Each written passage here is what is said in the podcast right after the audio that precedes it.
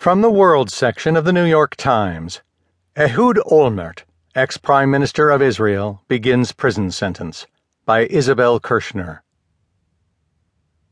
Describing his fall as painful and strange, Ehud Olmert became Monday the first former Israeli Prime Minister to enter prison, beginning a 19 month term for bribery and obstruction of justice. In a video released by his office shortly before the armored car carrying him swept through the prison gates, Olmert, who was convicted in 2014, acknowledged that he had made mistakes, but he insisted that he had done nothing criminal. At this time, I want to say again what I said inside the court and outside that I categorically deny the charges relating to bribery attributed to me, Olmert, 70, said.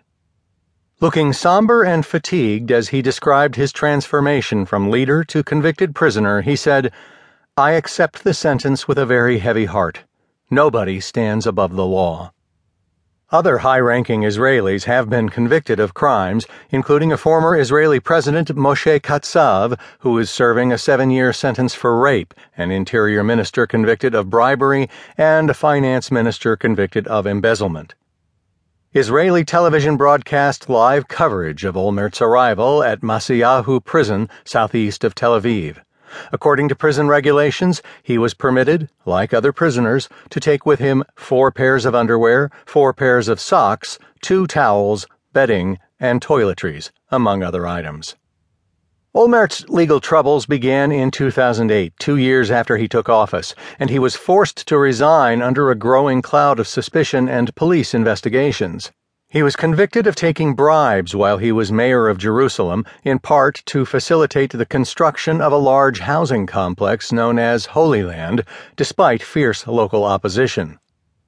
In late December, the Israeli Supreme Court reduced his six year prison sentence to 18 months after overturning the main part of his conviction on bribery charges. It upheld, however, his conviction in a lesser bribery case that was unrelated to the housing project. Last week, a Jerusalem magistrate's court extended Olmert's sentence by a month after rejecting the terms of a plea bargain in an obstruction of justice case. Olmert was also sentenced in May to eight months in prison for fraud and breach of trust in a separate case involving an American businessman, Morris Talansky. The start of that term was postponed pending an appeal, and Olmert's lawyers have been examining the possibility of any sentence being served concurrently with Olmert's current prison term. Olmert emphasized in his statement that none of the charges pertained to his time as prime minister, and he appealed to Israelis not to forget his efforts at peacemaking and his service to the country. As prime minister, Olmert held extensive peace negotiations with the Palestinians and indirect talks with Syria through Turkish mediators. He hinted darkly in his videotaped statement on Monday that his conviction, which he described as a result of a legal snowball, grew out of something more than legal considerations.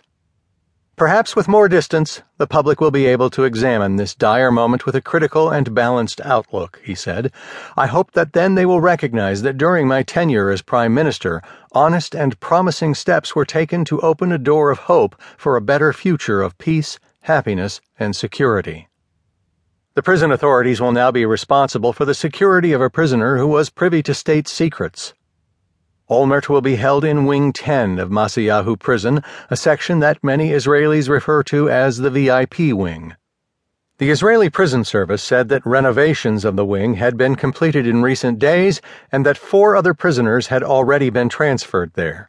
For Olmert's protection, all residents of Wing 10 are to be vetted.